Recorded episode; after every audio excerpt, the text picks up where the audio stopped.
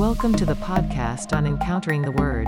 It's your moment to encounter the Word of God at a deeper level. Now we have our host Cleophas David who will lead us into that experience. Listen and be blessed. Greetings to you in the precious name of our Lord and Savior Jesus Christ. What a joy it is for me to come back on this podcast again today and uh, bring you a fresh word from the Lord. And even as we have declared the month of November to be the month of rebuilding, uh, we believe that God is going to speak to us on how to rebuild our lives, rebuild our homes, rebuild our destinies, our dreams, even our churches and our ministries, because it is He who builds. And we are in that process where He uses us to build His kingdom. So I want to turn your attention today to uh, the book of Nehemiah. And uh, as we turn to the book of Nehemiah, I believe the Holy Spirit is going to minister to us and uh, teach us uh, because this is clearly a season where there is a call for the rising of the Nehemiahs.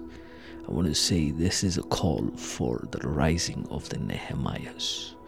So let us look at the character of Nehemiah and see what we can learn from his life and his commitment and his attitude towards building the broken walls of Jerusalem. And uh, I want to turn your attention to Nehemiah chapter number one.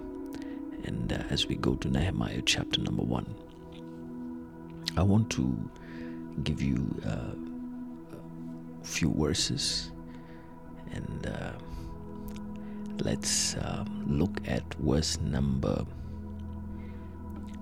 one. In the month of Nisan, in the twentieth year of King Artaxerxes, when wine was before him, I took up the wine and gave it to the king. Now I had not been sad in his presence. And the king said to me, Why is your face sad? Saying, You are not sick. This is nothing but sadness of the heart. Then I was very much afraid, and I said to the king, Let the king live forever. Why should my face, why should not my face be sad? when the city, the place of my father's graves, lies in ruins and its gates have been destroyed by fire. Now we see that Nehemiah was a cupbearer. He served wine to the king Artaxerxes. And when he was in that place, serving the wine before the king, the scripture says that his face has his face was sad, and there was nothing but sadness of the heart. And uh, sometimes we must understand that the call of God upon our lives can begin from a place of concern, a place of pain, a place of sadness, and even worrying for the things of God. So, uh, the call of Nehemiah was from that kind of a place where he saw the city and the walls of Jerusalem broken down, and uh, the gates had been destroyed by fire. So he was moved in his heart to do something, and yet he did not know how to do it. And therefore, he was sad and he was still executing his duties um, per se in the secular field or in a in a place outside of Israel. But God moved Nehemiah's heart for something. So I want you to understand something that uh, the rise of the Nehemiahs in this season is going to be from a place of pain. It's going to be from a place of sadness. It's going to be from a place of worry where you're not worried about yourself, you're not in pain for your life, but you're concerned for the church. You're concerned for the people of God. You're concerned for the world. There is a call of God burning in your heart to rebuild destinies. When you see broken lives around you, when you see broken families around you, when you see people in pain, when you see their walls come down, you want to do something to rebuild. You want to do something to reconstruct. And therefore, it is important for us to respond to the call of God, people of God. Because the Lord has been calling you through circumstances, through challenges, through messages, through encounters. And yet, we have still waited for the right encounter. Yet, we have still waited for the right moment. Yet, we have still waited for the right time. But it is about time that as Nehemiah rose and presented himself before the king and presented what he was going through and what the place, his father's place, was going through before the king. I believe it is important for us to, first of all, come to that place where there is a genuine mourning within our hearts to see something change? Are you mourning to see a revival? Are you crying out to see something happen in your city? Are you crying out for something to happen in your churches? Is there a call of God that is burning deep within your heart to see your generation change? Does the wickedness and the perversion and the sin of the land that you live in bother you? Does it concern your heart? Are you moved to tell them about the love of Jesus? Is there a cry in your heart to reach out to the unreached, to those who are broken, to those who are shattered? Because the coming of the Lord is at hand, people of God. Nehemiah prayed to the God of heaven. And he said to the king, You see, he said, I prayed to the God of heaven. So, which means he captured the heart of God through his prayer. It is one thing to pray, and another thing to pray and capture the heart of God. After you have prayed, have you captured the heart of God? Have you captured the heart cry of your God? Is the question. Because all of us can pray, all of us can pray powerfully, loudly, charismatically, in all kinds of ways. But what is important is after you have prayed, have you captured the heart cry of heaven? So I believe this morning the Lord is sending a word to the Nehemiahs. It is the rise of the Nehemiahs. Oh, rapato sinikiterina mako zilimeni kibadarabaha. Kouramanta satarabaha.